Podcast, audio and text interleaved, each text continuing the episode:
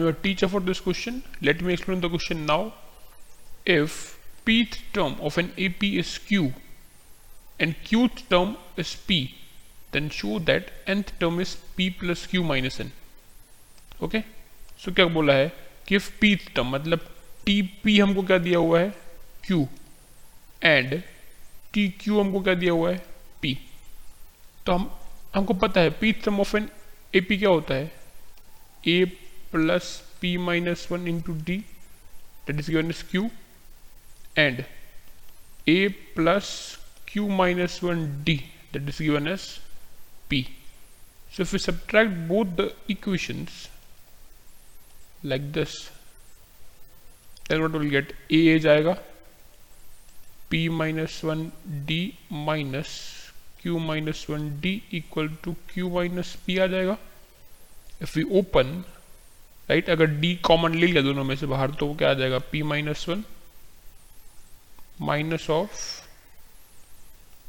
q minus one equal to q minus p so d into अंदर क्या हो जाएगा? P minus one minus q plus one equal to q minus p right so d into क्या हो जाएगा ये? One one गया। P minus q equal to q minus p अब देखो इसको काटेंगे तो क्या आ जाएगा? डी की वैल्यू क्या आ जाएगी? माइनस वन राइट तो ये डी आएगा माइनस वन इसको इक्वेशन नंबर वन दे दिया हमने। अब अगर मैं वैल्यू कहाँ डालता हूँ मैं? किसी भी एक इक्वेशन में डालता हूँ तो दे फो a plus p minus one into minus one equal to q है मेरे पास। सो ए इक्वल टू क्या हो जाएगा? Q plus p minus one ये हो गई मेरी ए की वैल्यू हो गई। Okay now I what I need to show that nth term तो nth टर्म क्या हो जाएगी? T n equal to a plus n minus one d होती है राइट सो ए क्या है हमारे पास?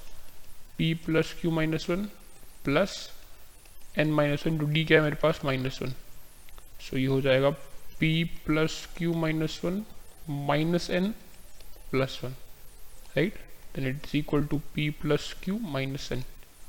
Hence, proved, okay? So our final answer is but we can say that hence proved at the hence shown.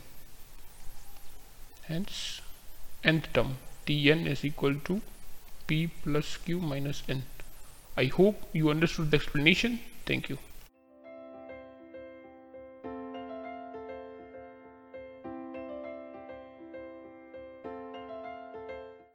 this podcast is brought you by Hubhopper and Shiksha Abhiyan अगर आपको ये podcast पसंद आया तो please like share और subscribe करें और video classes के लिए शिक्षा अभियान के यूट्यूब चैनल पर जाएँ।